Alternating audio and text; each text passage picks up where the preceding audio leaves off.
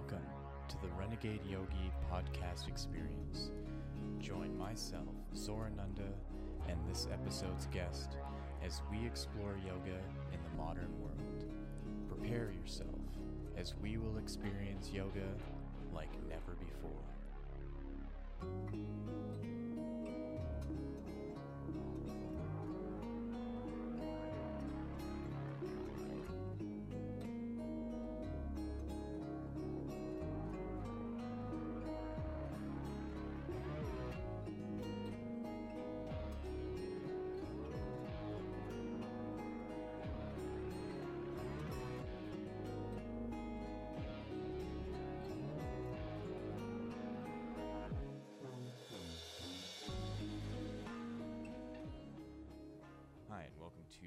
Renegade Yogi podcast experience. My name is Zorananda, and today I have the honor of sitting down with my mentor, music producer, publisher, licensor, and friend, most of all, John Atonic. Um, today was more of of a casual conversation about music. We didn't really go into yoga or anything. We just wanted to have a good time playing guitar and just going into our creative thought process on how we uh, put together our newest album opening and also just the creativity that goes into making music in general. So there's some things that we kind of just goof around with on guitar. Again I have this issue with sound. so our conversation is great, the sound quality is great, um, but for whatever reason, when we patched in our guitars, it didn't pick up the guitar. So you still hear it, but you're not hearing it come through at the same level of our voices. So you're gonna have to listen a little bit more keenly for the guitar stuff. It is there, but um, yeah, I know one day I'm gonna have all of this figured out, and I'm gonna have everything run smooth. When I think I have um, just better equipment, um, a more professional space and stuff. Because obviously I'm doing this just out of my living room. Uh, if you're watching this on video. Um, so it's a process. I'm slowly growing, and I know it's going to take some time to get to the point where I have a small team of people and uh, we can tackle these issues on the fly and go from there. So, yes, thank you for tuning in and watching so far. It's been really great um, making these episodes and connecting to a community of people who want to hear my voice, want to hear what I have to say, want to hear what my guests have to say, and to continue this journey forward in providing not only cool conversations about the things that people are passionate about, but also cool information about yoga and how you could possibly get into yoga in a harmonious and holistic way that serves you as an individual and can really show how it benefits your life in a multitude of ways um, from not only the physical practice and the breathing techniques to also the philosophies and the moralities and the spirituality of the world of yoga and the practice um, that it entails. So, hope you enjoy this episode. Thank you again. Enjoy.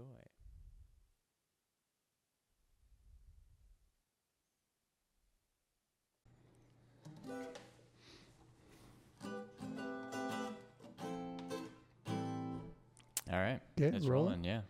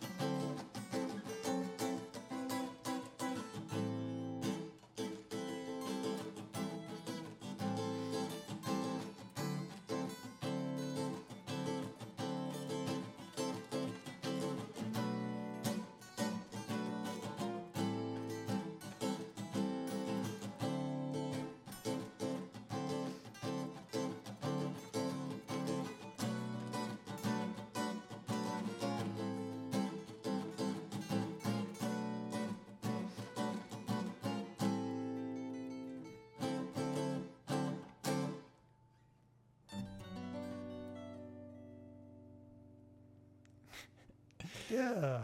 Welcome to the Renegade Yogi Podcast Experience. We're doing a unique exploration of music and uh, the second podcast episode with my producer, licensor, publisher, mentor, John Atonic.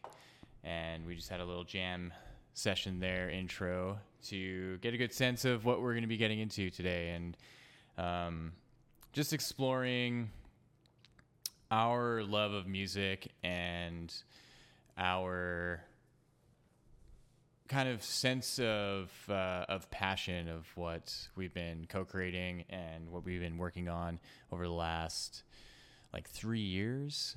It's been now. It's been like a three-year journey. It's about that.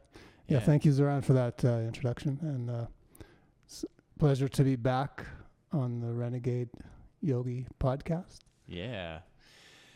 This is um, this is gonna be really fun because um, I don't think, yeah, I don't think I don't think any of us has really done anything like this to like kind of broadcast to people, and um, most people are gonna be listening to it, so that's okay. But um, for any of you who want to watch it, it's gonna be up on YouTube as well. But um, yeah, I think what we were kind of thinking of here is to have a conversation around music, have our guitars, and also go through a song from our new album um, called Opening that we collaborated with uh, my violin teacher, Marin, and to kind of go through the chords of that song a bit.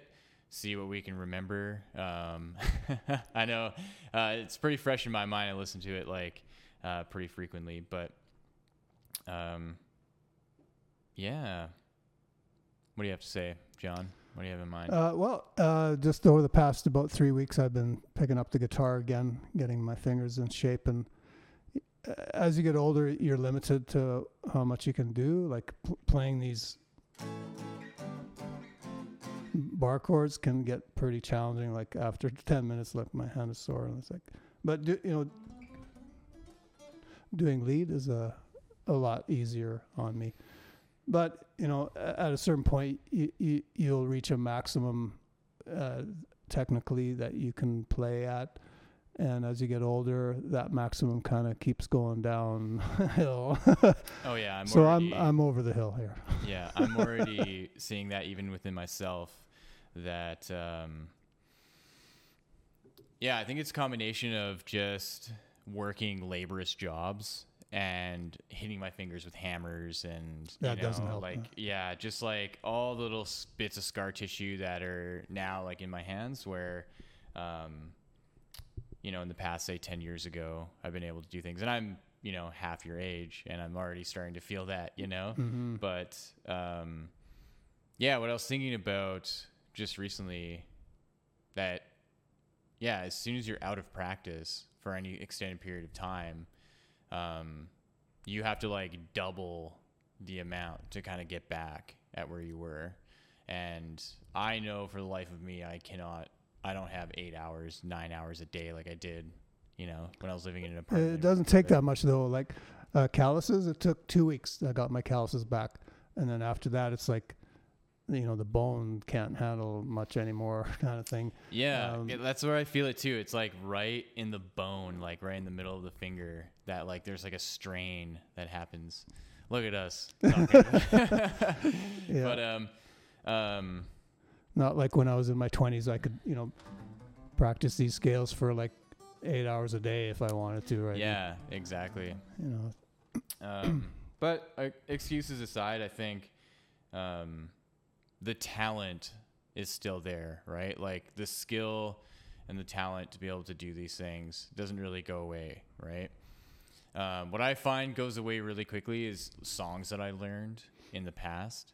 Um, it's like basically the bank of music that is just in my head. It's just like locked somewhere, right? Uh, whenever I hang out with Corbin, he's like, "Oh man, do you remember this song?" And I'm just like, "Fuck no!" Like I don't, I don't remember that at all. it reminds me of a dream I had the other night, or was it my nap the other day? I forget. And um, like on stage, trying to wire my guitar pedals up, with this band I used to play with in the '80s, and I'm like, there's people all around me. I can't get the chords. I can't find the cable. I'm like, and we got to go on like in five minutes, and I have no idea what we're playing. And I talked to the bass player and said, "Do you have a set list?" Like, I have no, I can't remember any of these songs. Like, what are we doing here? Yeah, like, I'm yeah. freaking out. And there's a huge, in a huge stadium, and I'm freaking out. Like, yeah. So you know, memory of songs can go pretty quick. Yeah, it's interesting because it's um, it's only certain songs that I still remember. Like I remember a bunch of Iron Maiden songs and like some Megadeth songs, um, but there's there's like these obscure ones from my favorite bands that I just don't remember. Right. Um, yeah, so it's it's interesting that there's just like some things that are just like kind of hardwired in, and then other things are just super fleeting. Yeah, like Yeah. you almost never forget this one.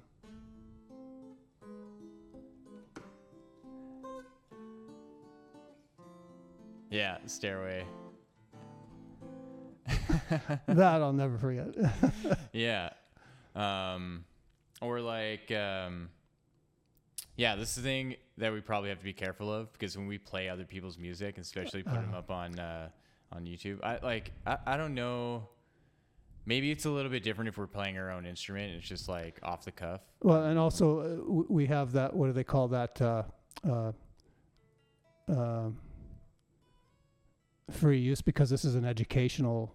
Uh, Oh yeah, as long I think as long as I like put it, there's like something that I gotta find. There's actually a copyright line. I remember watching a video of a guy that was using other people's music, and then he would like critique it. And right at the bottom of his YouTube description, he was saying that there's like a a disclaimer that's like this is for educational uses only, Right, right. right? So, um, Yeah, we're Yeah. okay with that. and like D'yer Mak'er by Led Zeppelin. Oh, that was one of my favorite. Yeah, like. Uh, Starts on a C. Forgetting. So it was C. Yeah. Then to A minor. Oh my god, this is F. embarrassing. Uh, uh, uh, uh, uh, oh. You don't have to go. Uh, uh, uh. Yeah, when this song first came out, I thought this is weird for Led Zeppelin. Like, Yeah, it's not edgy. It's you know, it's just like. But I like the song. It was a good song. yeah, like Took a while that's honestly, um, in my opinion, what anchored everything in for Led Zeppelin was John Bonham, was the drumming. Oh, Right. Bonham. Yeah. Yeah, um, because like he was one of the few to use the hi hat with his foot. So then both of his limbs were free, so that he can just like make all these fills, right? And then he still has the hi hat going with his foot. Um, so that even in D'yer Mak'er, where it's like, um, right, it goes to that part right before it gets into the um, chorus um, he's doing like like he does these like rolling fills um, which i think is is what makes it like i don't know like unique than just um, this the music that was being played back There was a, a really good documentary just recently released on Netflix called Count Me In. okay i saw it but Gotta i haven't um, i haven't seen that yet it's good Oh yeah, yeah. Bonham was I think I think he was another jazz uh, schooled drummer. That's where that left hand hi hat thing comes in that they're they're they're trained to keep time Oh, with, with the, their foot? with their hi hat and then do all these other crazy things. Ginger Baker was another one of those jazz. He played with Cream and Eric Clapton. oh yeah He was another one of those jazz uh, trained drummers. And who else? Uh, Keith Moon was he also a jazz trained drummer? He was another one of the greats. Like is him. that from rolling The stones The Who. oh the who yeah yeah. Yeah. Um, yeah, it's it's a it's amazing to see how far music has come um, in the wrong direction. The wrong direction. Well, because like um, you see what was mainstream back then, right? And the level of talent and skill. And now that level of talent and skill isn't in the mainstream. Like it's pretty obscure. You have to like kind of dig through the catalogs of new music in order to find something that's like really fucking impressive. and that's thanks to the LinnDrum. It was in the 80s when there was the first drum machine that everybody started using. There was that they actually contrast the drummer band compared to the when it went electronic in that documentary uh, Count Me In, where they f- they feature the song "Don't You Want Me, Baby? Oh yeah. Don't You Want Me Now?" and that Yeah. Don't you want me, baby? Yeah, and this Yeah. and just like totally no groove, no feel, nothing. But that just took off. And n- what do we got now? Electronic dance music. I mean, uh, you know, there's a lot of more interesting grooves that have been happened since then. I think they've uh, got a little bit deeper into creating, you know, funky beats with electronics. What you can do too, but still, it's not the same as a real drummer who's just it's Yeah. it's that human touch that you just can't replicate. Yeah, and of course, obviously, drugs. Drugs and just like raw talent, you know, it's like um yeah, it's it's it's wild. Like I've just I was thinking about that recently of how much drugs influenced the creation of all music. And from still the- does today, Yeah, you know. of course. Even myself, you know, I like to smoke a joint or, or hit a bong or something. And I get really creative and think of things. Things come up when you're jamming. You just kind of come up with things that you wouldn't normally think of or, or do, or what you might think is you're trying to do a part, but you fuck up and the mistake actually sounds better than what you're trying to do, right? So, hey, let's keep that. Yeah. and because pot is legal here in Canada, we can talk about that. You know, we can. Yeah. Uh, Yeah. it's uh, all cool. Yeah. We can even smoke a joint right now. Yeah. I don't have a joint. So. But I don't have one either. Anyway, I got to drive home after. So yeah. um, yeah, it's interesting because like that part of the brain that wants to be super technical and accurate, it's like just loosens up a little bit. hmm 'Cause I find that too. Um, I, I like it's a double edged sword for me because I can smoke weed and then have them like the most amazing just improvised jam and just like le- it's just like I let my fingers go and I don't have to think about it. And then there's times where I'm just looking at my guitar and I'm like, I have no idea what I'm gonna do. I have no idea where to even begin because I'm just like so high and I just don't even know what to think. Yeah, so it's interesting to to try and like tune into that, but I think for me it's just like kind of hit or miss. And I think it might be even just be at what point, you know, if I like just smoke weed, I find if I'm like just freshly high, it doesn't really work out. I've got to like wait a little bit. Mm. Um but yeah. Um Okay, well, how about we hit him with another improv? This time I'll play lead. Oh man, So okay. just lay down a couple of chords there for me. this is where my weakness is. I'm way more of a lead. Just keep it simple. Yeah. All right. Oh man. Nope.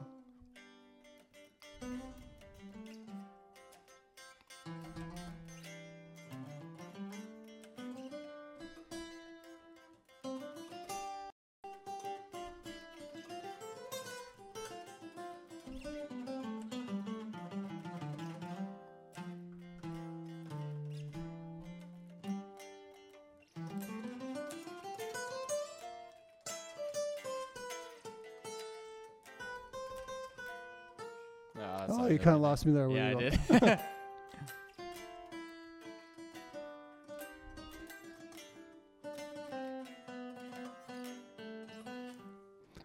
We'll have to edit that out. Yeah, tr- no, wait, man. We're gonna keep all this in. oh, come on. okay, try uh, some more. Do some more. yeah. Um. Let's see. How about an. E minor or something?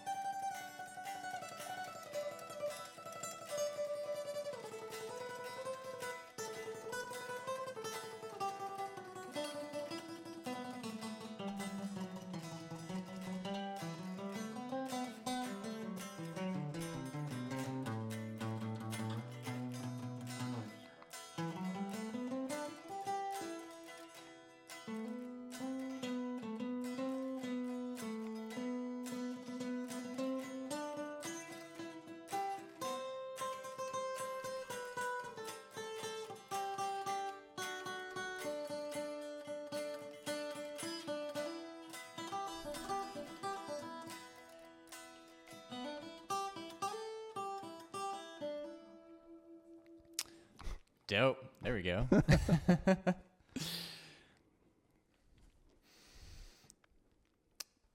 yeah, I think um, why like chords are my weakness is um, I think it's like a visual component for me is to be able to look at where I'm playing and to already recognize like oh yeah this is this chord and then it makes sense to go from this chord to this chord and then to this chord where I'll get lost by the time I'm getting to like the second and into the third chord um, that visual like component isn't there to be like um, uh, to indicate for me that I know which chord I'm going to. Um, and it comes and goes. Like I found when I was playing piano that I learned fairly quickly um, the like uh, just like how to recognize the chords and um, so I can pick a key that I want to play in, and then I just know the pattern of the chords, and I would do it over and over and over again, so that visual part is there, Mm-hmm. and then um, then it would be really easy for me to go from what chord to another, right? Yeah, I can uh, give you a little tip on that. Anyone else who's having that kind of uh, issue is that uh, I'll just start with first of your basic, you know, bar chord. Everybody knows the bar chords. Well, not everybody, but if you're new to chords, is to to learn first of all learn the notes on the sixth string. So you got E, F, G, A, B, C, D, and then back to E to your octave. So and when you're playing chords that have the root on that string, then that's how you determine what chord that is. So in the key of F, let's just take F for example. We've got F major. We go to G, it's going to be a minor. G minor. Mm-hmm. The next note in F scale is A, it's going to be a minor. Then we go to F, uh, to a B flat after that. It's going to be a major. And then a C is going to be a major as well. And then a D is going to be a minor again. And then to E, which is going to be a diminished chord, which is, well, it's kind of a altered diminished chord there. And then back to the, to the F. And then and then learn learn how those and then switching from the root on the sixth string to the root on the fifth string same thing you just there would be flat c d e f g a b flat c and so on so you've got your major chord your minor chord. So those would be two major ones. Then your minor d minor to your e e diminished and back to F. So learning the learning the, the, the fingering pattern for the chords, major, minor, and the and the diminished one, then and then apply that going from you know following your root note. So if your chord's going from let's say you're going F to C, instead of going all the way up to this C, you can just follow the roots Yeah. and then A minor, B flat. Yeah. that makes sense? Yeah. Yeah. Yeah, it does. Um, and obviously, for those of you who are listening, um, yeah, just do your best to follow along. So Um, yeah, learn learn the notes on your sixth string and your fifth string. the Yeah, way and I uh, think that's to start the one with. thing that I, I missed to do is like that um, basically the string set right uh, below it Mhm. um, how to fit that into the key right um, and then the pattern will be the same for whatever key you're in. If we move up to key of G, it's going to be the same pattern, but it'll be G major, A minor, B minor, C major, D major, E minor, F diminished, and back to G again. yeah um, and that doesn't change right so Correct. um because i thought i saw somewhere that there's like uh that there is a key where instead of going uh major so your tonic or your root is major minor, major, but it's always going to be major, minor, minor. Correct. Yeah. Yeah. Okay. Starting on the the the major key signature. Yeah. Okay. I don't remember where I saw it. Maybe it was um, a different scale, but no. Uh, we'll just stick with that. And um, yeah, so like what I did is uh, I just learned G major everywhere. I found that like because all the open strings um, are all in G or can be in G, that it just made for like an easier time trying to figure it out without like making mistakes because you're playing an open note when you shouldn't, right? Mm-hmm. Um, yeah. Then there's the other uh, uh, theory part of the chords and the scale is learning the degree note. So in your major scale, you've got degrees are one, two, three, four, five, six, seven.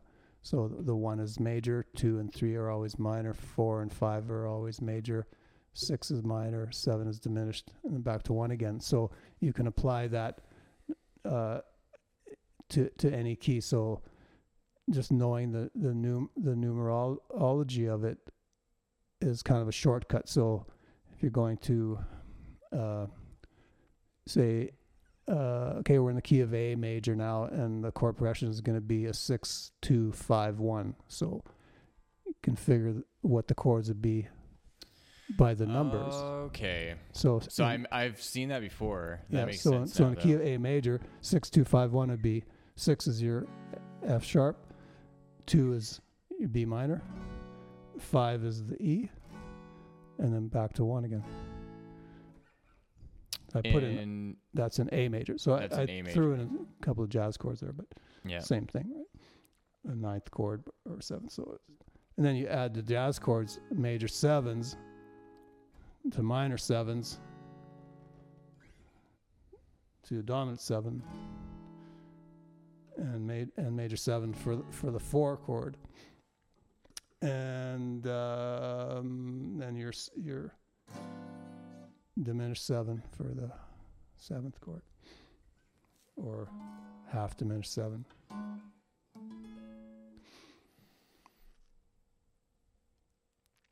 So yeah i mean you know like these things d- don't too stress out over it like i think the the key for me uh is really if you've got the talent and you can hear and just play anything that you hear like once you've developed your skill as a guitarist somewhat like when i was uh 14 when i started playing guitar i didn't learn how to read music and understand all this theory stuff till i was till later till i got to high school and went to music school. Hmm and and then it really tied a whole bunch of things together for me like oh okay now this makes sense now i know what what we're talking when you say a, scale tone seventh chord i know what they're talking about um, so that's just uh, chords are made up by th- with three notes so you got your one three five and then back to one when you so that's called the triad hmm because it has only three notes. But when you add a third, third above that, you end up with the seventh chord. So now you've got the major seven up on top there. We're playing an A major seven here. And that's what it sounds like compared to a major. So just piling up intervals of a third to get that major seven, and then your minor seven. It's a little bit harder to play in that position. I can almost not play it, so it's. And then what we do is we just drop drop two. Dr- we drop that high one down to there, and that becomes our minor seven chord. Because this is too hard to finger to finger that. Yeah. It's almost impossible for me right now. But this one you can do. But uh, you know, a minor seven that's pretty hard. But that's called a, a a drop two when you drop that top note down, and you end up with something easier to play for a minor seven chord. Right. And you're barring uh, these three, right? That's right. Yeah. And is this one open? No, you're muting Mu- that. Muting that one? Yeah. Uh, let's see. And then with this position, you can add the, the your pinky to add the ninth to make it a ninth chord. So you end up with that.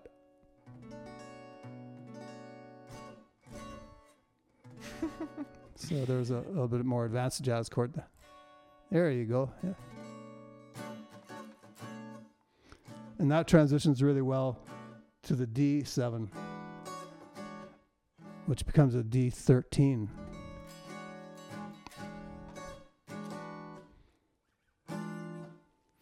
Yeah, it's funny because like in my process of making music, I like I don't know any of this stuff, right? And so I end up just basically picking up my guitar and um first going with what I know, right? So like I'll naturally gravitate to G major. It's like the easiest one. Um but then I'll just start making changes, right? So I'll, I'll make something um like say for um yeah so say for like we can even look at opening right now right because like you showed me the chords for opening and you only showed me the four chords right so like the Right. and um but then when i started playing around with them then i just let my kind of body do what it wants right so then it's just immediately i'm like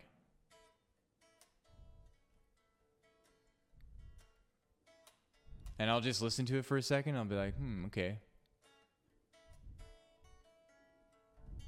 and I'll just see how that sounds Mhm.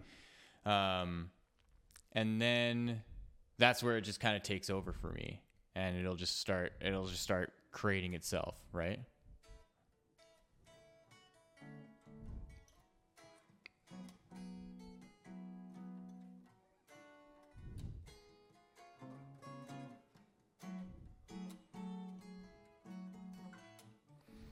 Yeah, that uh, that first chord, that's a, another jazzy chord. Mm-hmm. It's you could look at it in two different ways. It could be an A major with a D on the root or on the bass. So an A over a D. But another way you could look at it as a A major 9 because we're playing the or a D major 9, pardon me. You got the 1, then you got the 5, then you got the 7, and then you got the 9 up on top there. So from from a, a major 9 and then you added that note up there, which is Yeah. the major, which is the third, so it becomes a major seven chord when you're taking out the nine. And a nine is also like the second degree. One, two, two is the same as a nine. Resolves up or resolves down in, Mhm. in the natural resolution scheme of things. Oh yeah. Yeah. And then that next chord going to a F sharp 11 chord. So the 11 is actually this one, which is the 11 is same as the fourth, but an octave higher. But in this case, we're playing it down where the fourth would be. So if this is one, that would be four. And then we've got the other two notes up on top here are the the seven and the nine. So whenever you, whenever you have an 11 chord, you're immediately implying a seven and a nine that exists. So this chord has everything in it except the third, Yeah. because you wouldn't want the third, because that would be there or there if it's a minor. You'd you'd get some dissonance there. Yeah. Yeah. Yeah.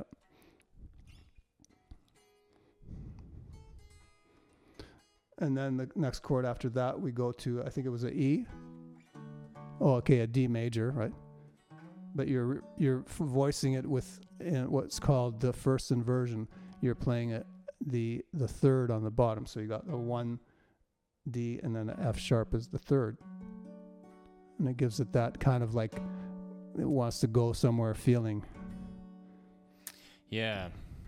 Because of that uh, F sharp, right? Right. And that's a common thing you'll hear in a lot of music. So where the the bass guitar or bass, uh, if it's an orchestra thing, will actually play the third. There's no other notes below it. It's just a third on the bottom, and everything It creates kind of an open, uh, uh, unresolved kind of feeling that it wants to go somewhere. And normally the third you resolve up to the the fourth. Hmm. But in this case, we're going from this chord.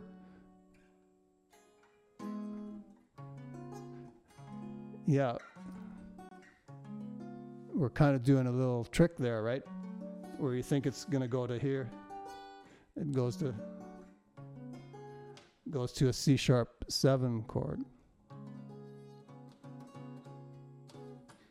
Which is the the 5 of uh because we're in the key of F sharp minor here, and then the next chord is F sharp minor nine. And, uh, and then back to D major. So it's kind of a it's kind of a trick there because we're in the key of D and the, the, the relative minor to D is actually B minor, not F sharp minor. But we're kind of tricking everybody to to think that it's that we're in F sharp minor by Yeah. that C sharp chord there. So we're kind of we're tra- transversing keys, I guess we could say. yeah. Um, yeah. So it's interesting, just like in my process of making this, that like, even though I'm not thinking these things, you know, like there's a part of me that's like, it's like in the background, you know, it's like intuitive. Um, but then it gets like fleshed out more as um, we actually start creating the song, right? Because then, um, yeah, with with how your how we track it, and then um, how uh, you make like the sheet music for it. It's not the sheet music. What is that? the score. the score.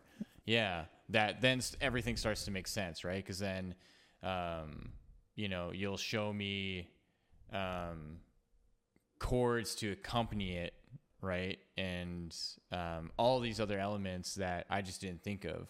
But it just seems that like really what's important to me is um, just that creative process. It's like just get the music out, just get the first parts out, and then it comes to life as you work on it, right? As like we've seen with opening, right? It just like Mhm. completely transformed. Um, So can we play a bit of that track now? Is that possible with our setup here? um, Or we can do that and edit it, that in later. Yep. So we can play it. Let's let's save it for the end, um, just so there's a little bit of suspense, so that we're talking about it and people want to hear it. Because then I can just make like a little video um, to go with it, right? and Um, this is, by the way, is a, a track we haven't released yet. It's coming out very soon, yeah, yeah, along with four other songs yeah, on, on the EP, yeah, featuring uh, Marin on violin, who goes by the name of Lavia Moore. yeah. I'm super excited. Like, um, it's been it's one of the like the cha- most challenging musical things I've done, um, especially when uh, on the last night of recording, and uh, we were all like pretty exhausted because we just spent like three hours, especially Marin. Like, man, I have so much respect for her and just pumping out all the violence she did, but on I think it was clouded where it was at the end of the night and I really wish we actually did sit down before and like think of things, but it just like I just remember hearing Marin getting frustrated and not knowing what to do, and then you being like, "Well, I don't know what to do." I'm like, and for me to just be there and be like, "Okay, how about you do this?" Da na na, da na na, right? And just like on the spot, having to like um, create this music was just super empowering. And then just seeing how like you'd be like, "Yep, that's great," and then Marin would be like, immediately go after it, right, and be like, "Perfect." Um, yeah, that's just such a it's such a great feeling knowing that um, we actually formed a really good team. You know, um, when it came to not only creating the music, but then also like listening to it and all the feedback. Because I would go right to Mary and be like, "Hey, what do you think of this and what do you think of that? And i'd be like just give me your complete honesty. Like i don't I, i'm like this is all of our projects. Let's let's make it as good as we possibly can um so that you know people can enjoy it and have fun because i think um i love all of them but opening is definitely my favorite and then second would be the Challenger. I really love the Challenger too. Like there's this um it's just how it builds up in the middle. It's like almost like an EDM song where it's like it's like building up to the drop, but then the drop doesn't come and then there's like all this crazy like violin solo, you know? it's just like it's so it's so amazing. Right? So um it's just like it's just that um, that allows me to feel f- so fulfilled with what we've done, right? Like, man, two people can listen to it. I'm like, I don't care because it was just the whole process, right? Mm-hmm. But I mean, ideally, obviously, we want as many people as possible to listen to it. So that's why, you know, I'm doing my part to um, get onto other podcasts and um, just find new, new and unique ways to distribute music because I think the mainstream way of doing it is really hard, right? Like they demand a kind of grind to it. Like they want you to be broke and living out of some shitty apartment, playing music 12 hours a day, trying to like figure out how you're going to get recognized, right? Like that's what they want. Like that's what the Yeah. industry wants. But like, you know, they like they don't want a couple dudes that are like, well, we don't have to do that, you know, like I can just still have my day job, you know, and I can work on this stuff when I have the time to do it. And it's like with the industry, it's like they want people who will just leave everything behind and like, you know, live in LA or something and go on tour, you know, like 50 to 100 times a year or more, 200 times a year for 10 years. You know, it's like, here's a contract, you're going to be touring 200 plus times a year. And it's like, holy shit, I don't know. I'd rather like uh, figure out another way to do it, right? Yeah, that's the old old model that is going out. I mean, there's still the big bands that have the budgets to do because touring is very expensive. Even if you're just a you know three piece uh, you know punk band touring local bars in Alberta, it's still expensive. You don't make money. Oh yeah, like I'm um, keeping up to date with Coheed and Cambria. It's like one of my favorite bands, and they're on tour right now throughout the United States. And they're doing like outdoor amphitheaters, right, where they have like maybe ten to twelve thousand people at every single show. Like they're sold out everywhere they go. And you look at the stage, you look at all the equipment, all the lighting, like there's so much that goes into it. There's a whole like road crew, right? Like they pull up with like two or three semi trucks Yeah, or four like full of shit and you know and that costs a fortune. All that. yeah and it's like and the cost is justified by the people that come out right because each person and like the tickets were like fairly expensive this year um uh just because they have they they have no choice right so you know they're selling for four hundred dollar tickets for front row you know four or five hundred dollar tickets um where like standard admission general admission is still up at like hundred plus dollars right so um, you know, you're guaranteeing at least $120,000 every night of who's coming, right? All right. And they're doing a whole month of shows, right? So they have to, like, they have to make sure they're pulling in like million, two million dollars in their whole, um, their whole, uh, Budget. yeah. And yeah, that's cool to see though. Like I'm I'm happy to see that bands are are getting back out there and um and being able to actually entertain their fans and to show new music and to get people out together, right? Because it's been like 2 years since that's happened. Um but like for us in those and like the direction that we're going is like licensing and publishing and um, wanting to get our music into TV shows and um, like movies and stuff, which is funny because that would have been considered like selling out back in the day, right? If you were like a band and your whole shtick is, you know, we're gonna hit the road and we're gonna, you know, spread our music to as many people as, as possible. Yeah, having researched the publishing uh, side and sync licensing, uh, having a band having a song get on a show, a TV show, or a movie, or in a commercial for, for a beer or a car commercial or something like that, automatically gets you huge exposure because people still watch television. They still Mhm. watch cable TV. There's huge audiences there, and and it's been noted that when that happens for a band, all of a sudden their Spotify streams just skyrocket, and now they're actually having a chance to actually make some money on, off of these streaming platforms, which uh, is very difficult to do as well. Yeah. So that's why you, you look at what are the other revenue streams available to me as a musician. And I'm not, you know, not to say that getting your song on a commercial or in a TV show or a movie is easy. It's not. It's there's as much if not more competition in that field in that area. You're competing with huge, huge music libraries that have hundreds of thousands of songs and have, uh, you know, have been going for 30 years and have a reputation, and and have their ha- already have their their clients all locked up, right?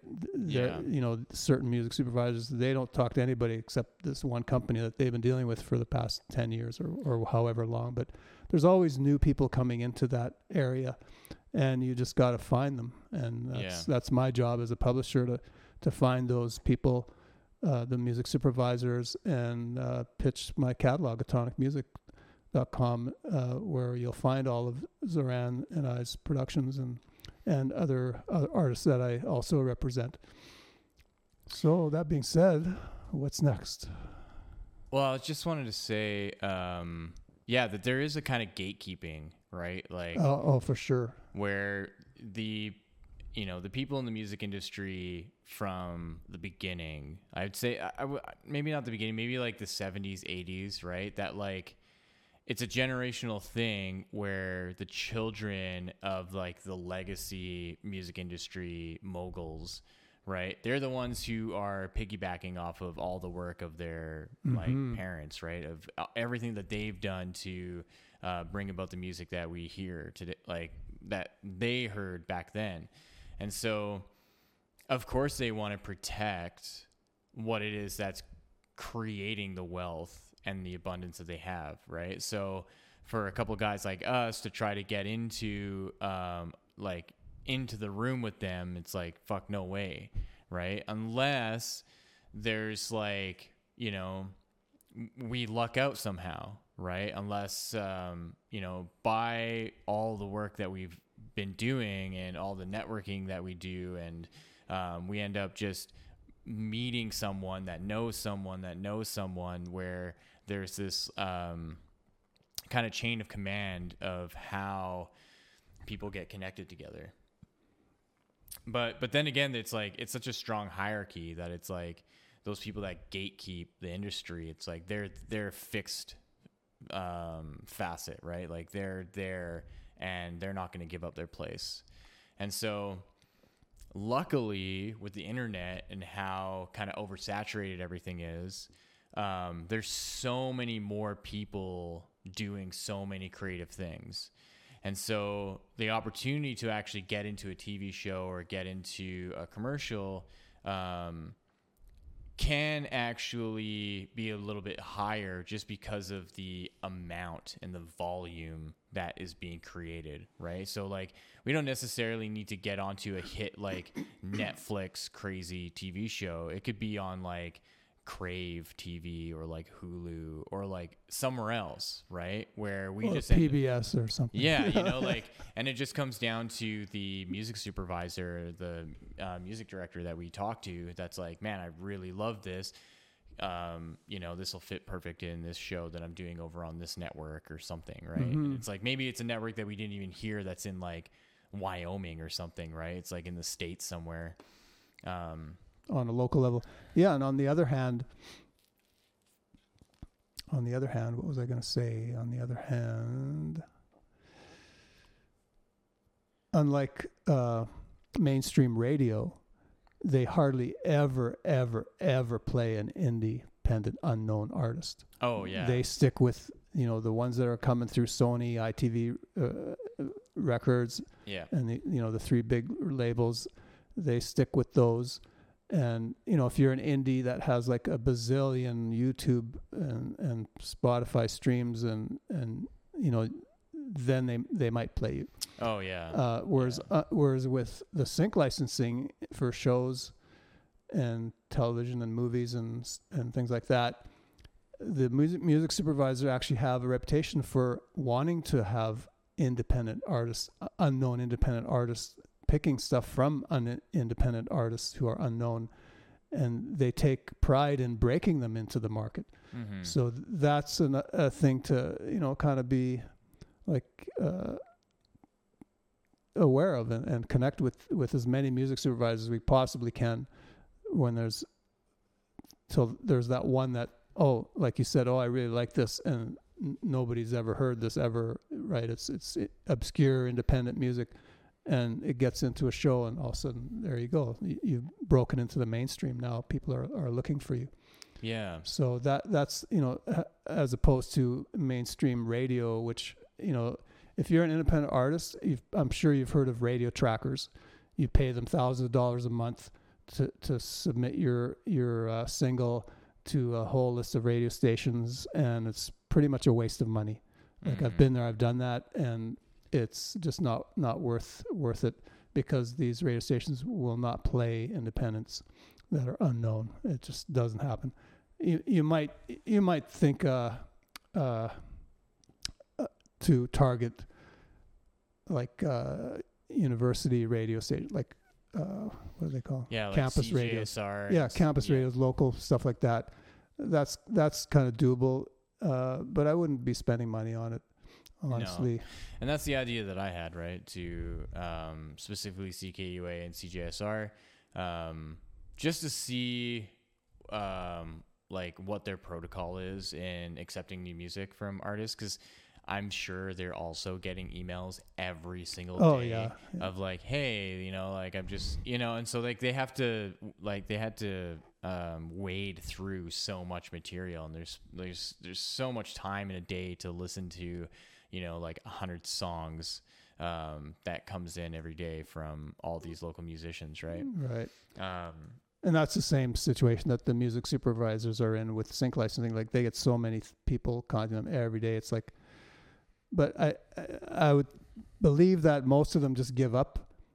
So if you're consistent and you keep you keep a bug in their ear, like not emailing them every day or messaging them every day, but you know every couple of weeks you're like, oh hey, you know, yeah, uh, just to remind them of yourself and your company and yeah. and uh, what else can you do? You know, what else can you do? Yeah, exactly. And that's the game of it, right? It's like who can be the most persistent in, in a not so annoying way yeah. and to show that like the persistence is a part of dedication rather than desperation. And there's a fine balance between that, right? And it's professionalism, right? Like um, you come off desperate, you're not coming off as a professional, right? You're coming off um, as someone that just wants something right. right, And away. what can you do for me? Yeah. Attitude. That's not the attitude you want to have when you're approaching music supervisors for sync. It's like, what can I do for you? What? How can I make your job easier? How can I help you find the music you're looking for? yeah. Because we're pro- we're providing a service to them. Yeah. Well, Shall we like maybe just jam on o- opening for a little while? uh, sure. And then where are we at for time? Like we don't want to go over an hour here, probably. um, we're at about 50 minutes. Yeah. Okay, so r- refresh my memory. What's the chords in that? So D major nine, F sharp eleven, D, E, C sharp. Okay.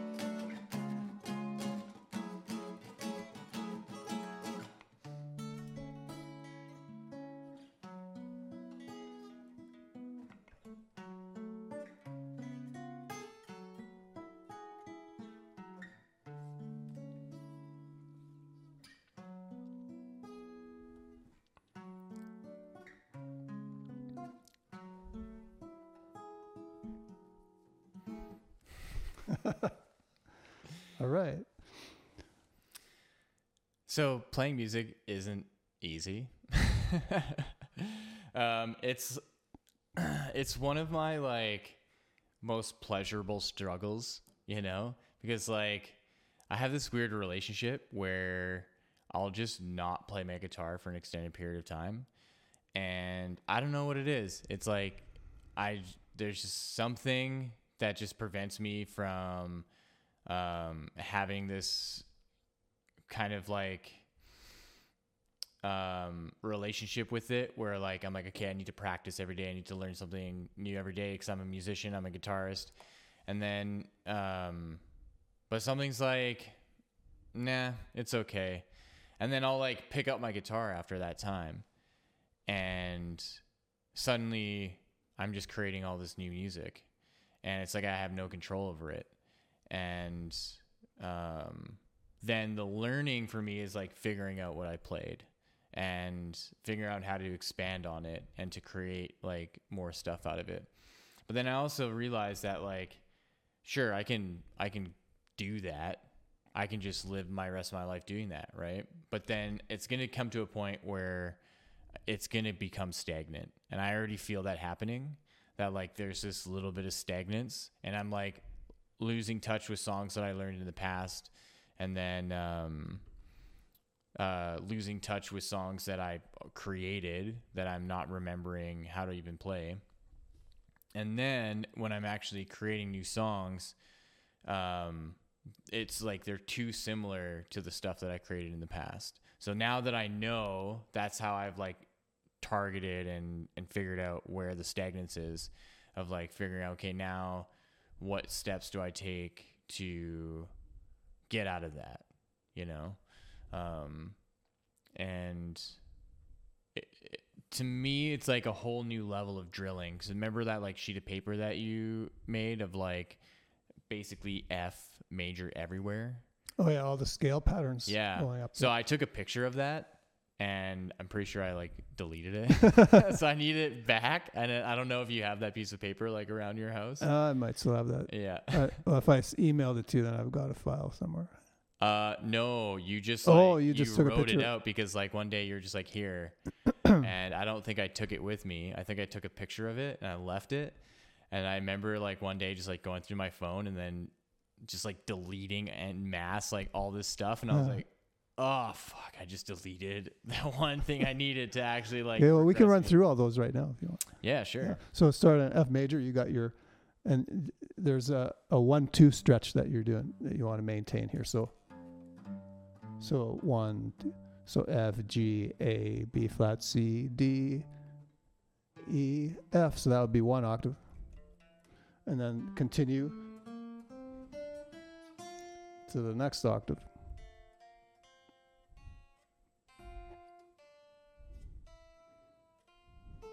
So, it's, but staying in the position. So you shifted position there. You want to stay in the position.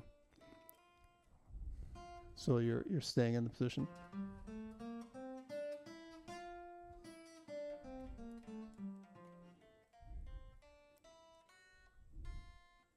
Right, right. Remember that one-two stretch. Try to maintain that one-two stretch. Like that, right? Yeah.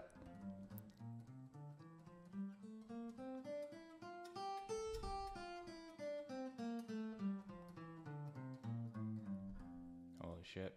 All right.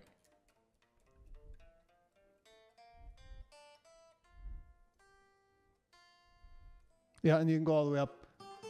Go all the way up to the third there. Yeah.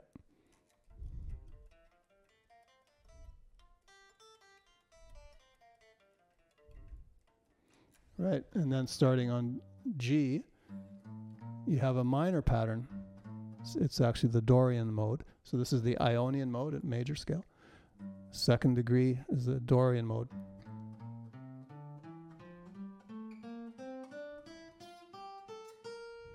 Holy shit! Now, these are the fingerings that I use, but there are alternate ways to do that. You could do it this way.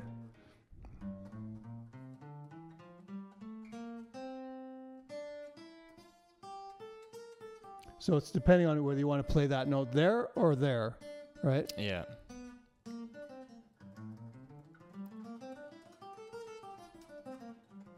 So that's the second one. The third one is a Phrygian mode.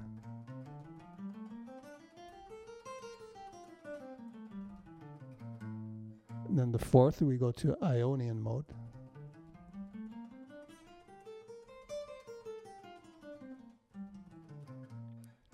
The fifth, we have the Mixolydian.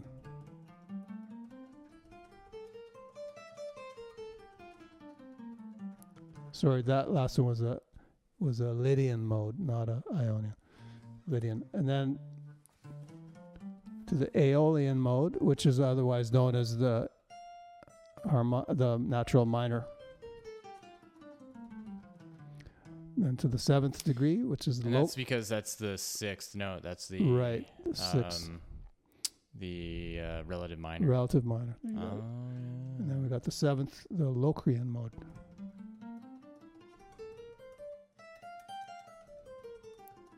that just reminds me of uh,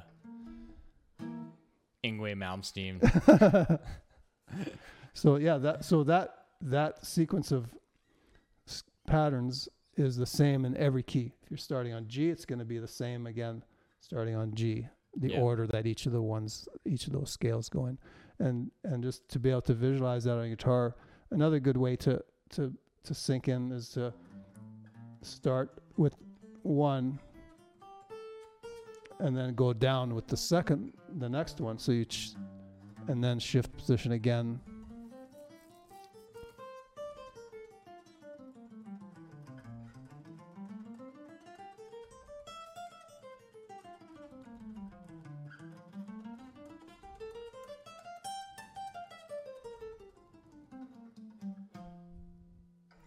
Excellent. and that's the kind of thing I practice. Like, I I could do you know a good twenty minutes just doing that, Yeah. and and not only just for technical uh, skill, but also for knowing where you are in a certain key. Like you'll a good thing to do once you develop technically, once you've memorized all those scales, then go through the circle of fifths, playing playing all those in all the keys. So you start on C, then you go to G, then you go to D, then you go to A, then you go to E, then you go to B, and so on through the whole circle of fifths till you're back at C again, and and then you've you've gone through all the all the keys. And that's something I definitely have not. Probably not a lot of Well, guitar players have done. yeah, like I I figured out how I can just um take a key like um in a major scale, like say if I just wanted to pick E flat major, um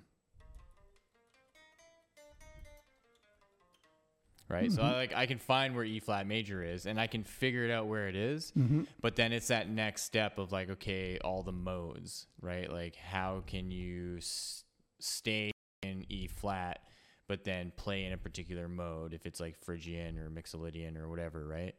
Um, that's where the next level for me is to is to figure out. Mm-hmm. And and I know that's like it unlocks things, but there's a lot of effort and a lot of time that goes into that point where it's literally like ingrained in muscle memory in your brain, everything that like, yeah, you're just super familiar and can recognize um, uh, basically any key at any time, right? Like as Mhm. soon as someone starts playing a couple chords, you're like, yeah, I know exactly where where it is, and then you can go right from there. Right, right. Yeah. And the thing with modes, though, is that even though I refer to this as the Ionian mode, Dorian, and so on, it's not really. Um, if if your chords are going like F, C, and let's say, um, if you're doing something like that, so you're going one, five, six, four. So F, C, D minor, B flat. Okay, you're still in the key of, of F, even if you're starting with the scale pattern that I refer to as Dorian. You're not Yeah. playing in the key. You're not playing in a Dorian mode. You're just using that pattern, but you're still in the key of F. If you were playing in a Dorian mode, it would be G Dorian. So it would be a G minor chord, like what we were playing earlier, Yeah. uh, G minor seven, going to like a C seven.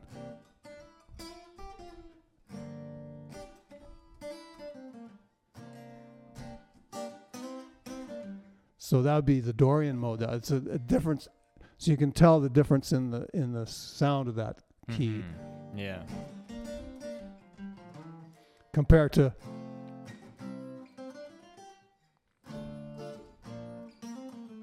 right. Yeah. So the modes are are tricky. Like there's very few pop songs that would play in a Phrygian mode.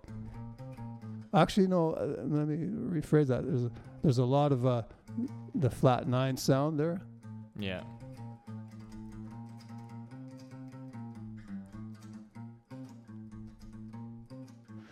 There's a uh, there's a lot of that actually. Maybe the Locrian would be because okay. So if you're in a Locrian mode, you know that's your chord, right? Yeah. right? Like, uh, not really pleasing shit. You know, it's No. those kind of modes are or chords are kind of more like passing chords that lead to something else to resolve, kind of thing. But anyway, we don't want to get too involved here. Like, Yeah. uh, if, it's, if it's going over your head, then you know you got a lot of catching up to do. I guess. Not just you. I mean, you- our listeners, right? Oh yeah, yeah, yeah, yeah, exactly.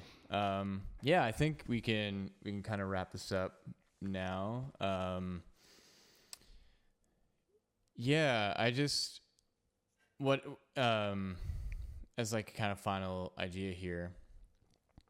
You know, I took on music as a personal self development. Like I realized when I was in my twenties that it was doing something more for me than just the idea of wanting to become a musician, to be in a band, to like play music for people, and and to, you know that whole lifestyle. That there was this like spiritual kind of component to it, um, and that I was learning things about myself that no one else could teach me, that no master anywhere at all could teach me. And it was just me and the music and the guitar and my struggles. And the way that I overcame the struggles of learning, um, you know, what it would take to play a certain song, that once it clicked and I got it, there was this like opening that happened, right? And then with each progressively difficult song, there were these like levels of consciousness that I was exploring and figuring out for myself and in that like self development. And and it was like regardless what genre I played, like it didn't matter. It's all encompassing in um in the pursuit of um like finding out who I am as a musician that doesn't really involve anyone else. And so like that's the kind of message that I tell people is like when you learn an instrument, really figure out right away that there's a deep um, self development happening, and y- you will have something that loves you so unconditionally without it even knowing, right? And it'll always be there for you, right? There's like you have an instrument, you have a guitar, and you learn things. It's always there, and it'll always want to be played, right? Like it'll never put up a fuss of whether or not like you're playing the right song. and that was the coolest thing. And I like I have this like really clear memory when I was 16. I like just I had my guitar for about a year. Um, I had broken my arm snowboarding, and I realized that you know the path of snowboarding wasn't for me. I was like really hardcore into it. I was going every day at Rabbit Hill, like right to the park and like doing the craziest shit in the park, right? And like really pushing towards becoming an amateur snowboarder. End up breaking my arm. And I had this like epiphany of a kind of like a life crisis because I realized that every sport that I thought that I was going to like really dedicate into and like really want to pursue that I would injure myself somehow. And between soccer and skateboarding and snowboarding, um, I was like, well, I don't want to hurt myself anymore. You know, like I don't want to take the risk. And I just remember thinking that. And I was like standing in the hallway between um, the living room and the kitchen. And my bedroom was just beside the kitchen and my guitar was leaning up against my bed and the light was shining off it. It was like this cherry red guitar and it had this like glow to it. And I just like looked at the guitar and I was like, oh my God, you're never gonna hurt me. Hmm. And it was just like such a profound moment that I like I really felt myself fall in love with music right then and there. And I was like, you're never gonna hurt me. I was like, maybe you'll break a string, but I'm never gonna like break a limb you know, playing you. I'm going to get calluses, but I'm not going to like, you know, it's not going to be a life threatening injury if if a string breaks and it like hits me, you know. and that it was like simultaneously feeling that love for music was like an immediate like pact with myself that music is is for the rest of my life. And it was knowing that that like it doesn't matter if I become famous or not. It doesn't matter if I make the most perfect piece of music. This is a lifelong journey that is going to unveil new parts of myself. And it, it really has. It's been incredible. Yeah, I can really relate to that because uh, I think I came from a similar perspective when I was a teenager and 18 and then decided to go to, uh, college to study music, and I wanted to be the best guitar player ever, like better than any of them out there, right? And I just I would practice so much, like amazing how much I practiced every day, and uh, but eventually the, the idea of yeah I'm gonna be a rich and famous rock star creeps in, right? As soon as that starts happening, then you're up for disappointments because I think you know people that pick up a guitar or any instrument or, or singing or whatever with that in mind that oh i'm going to get rich and famous but you know you're going to be disappointed because trust me you probably won't. Mm-hmm. and and if that's the only reason you went to doing it then it's not going to last long. Yeah.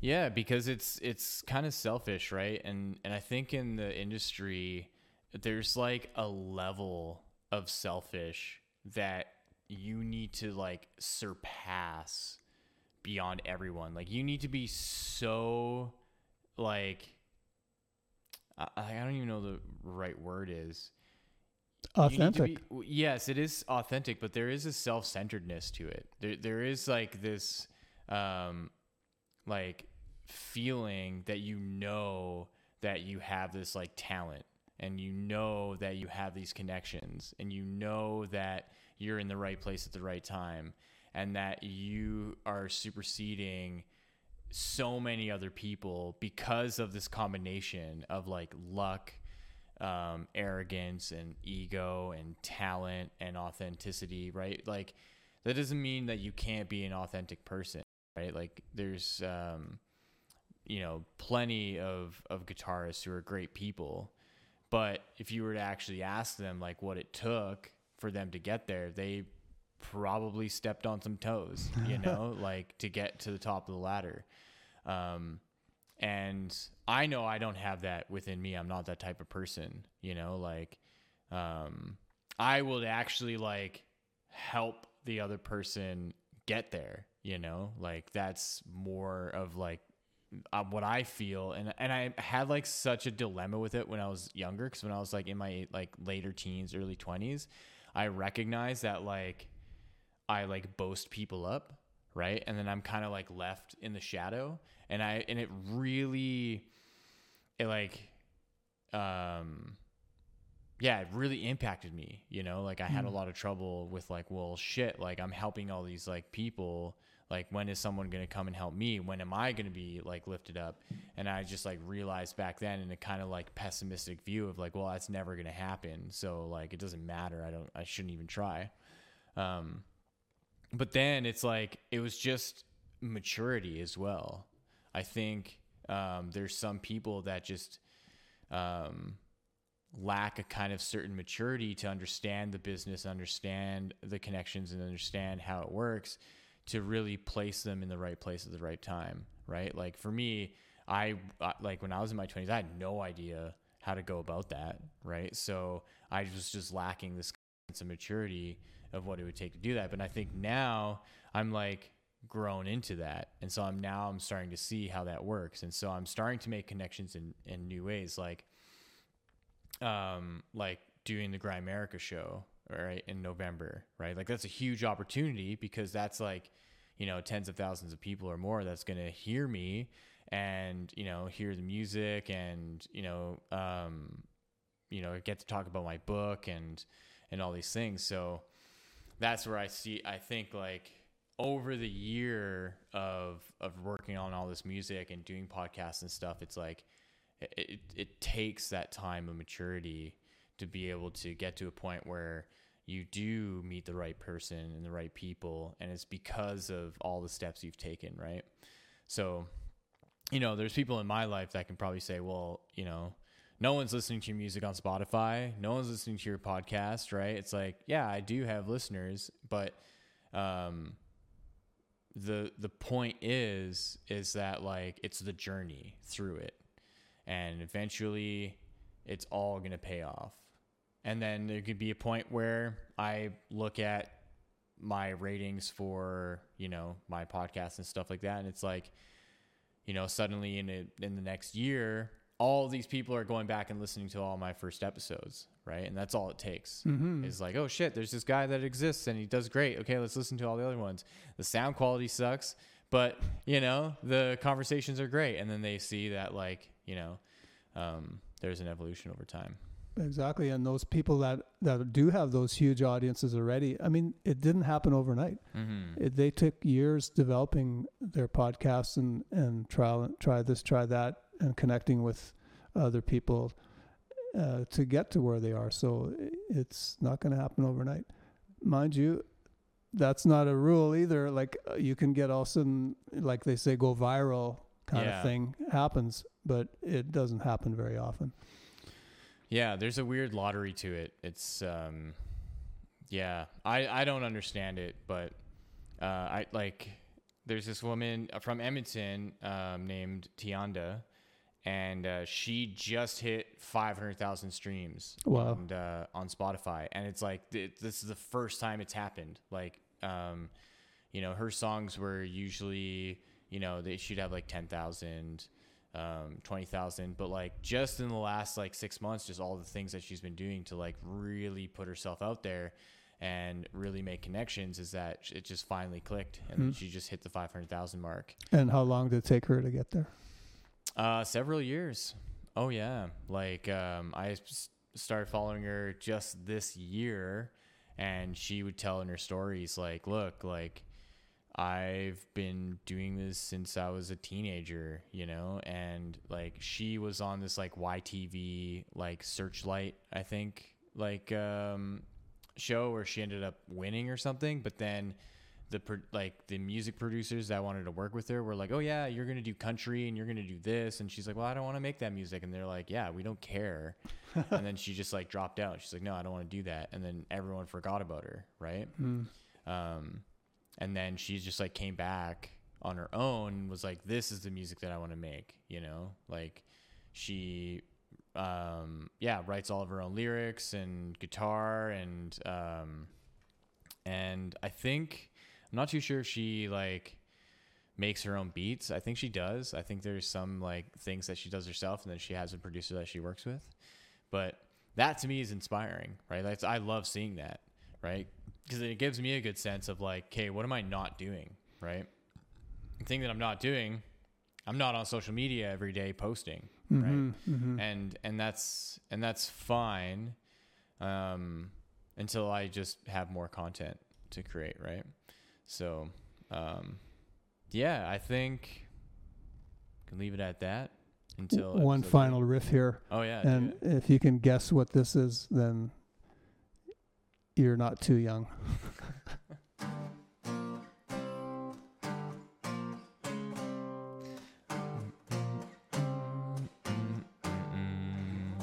Yeah uh what is the first lyrics We all came down to Montrose. Yeah. I think. We all came down to Montrose. I don't know. Yeah, it's Smoke on the Water. Smoke on the water. Yeah, and it's all about Deep uh, Purple. Yeah. One of my one of my bands I grew up with, and Ritchie Blackmore was the lead guitarist for that group, and I practically learned every lick that he did. Oh, really? He was a huge influence on me, as well as Jimi Hendrix at that Yeah. time. Uh, what's their song? Um, man, the car song. Highway Star. Highway Star. Yeah.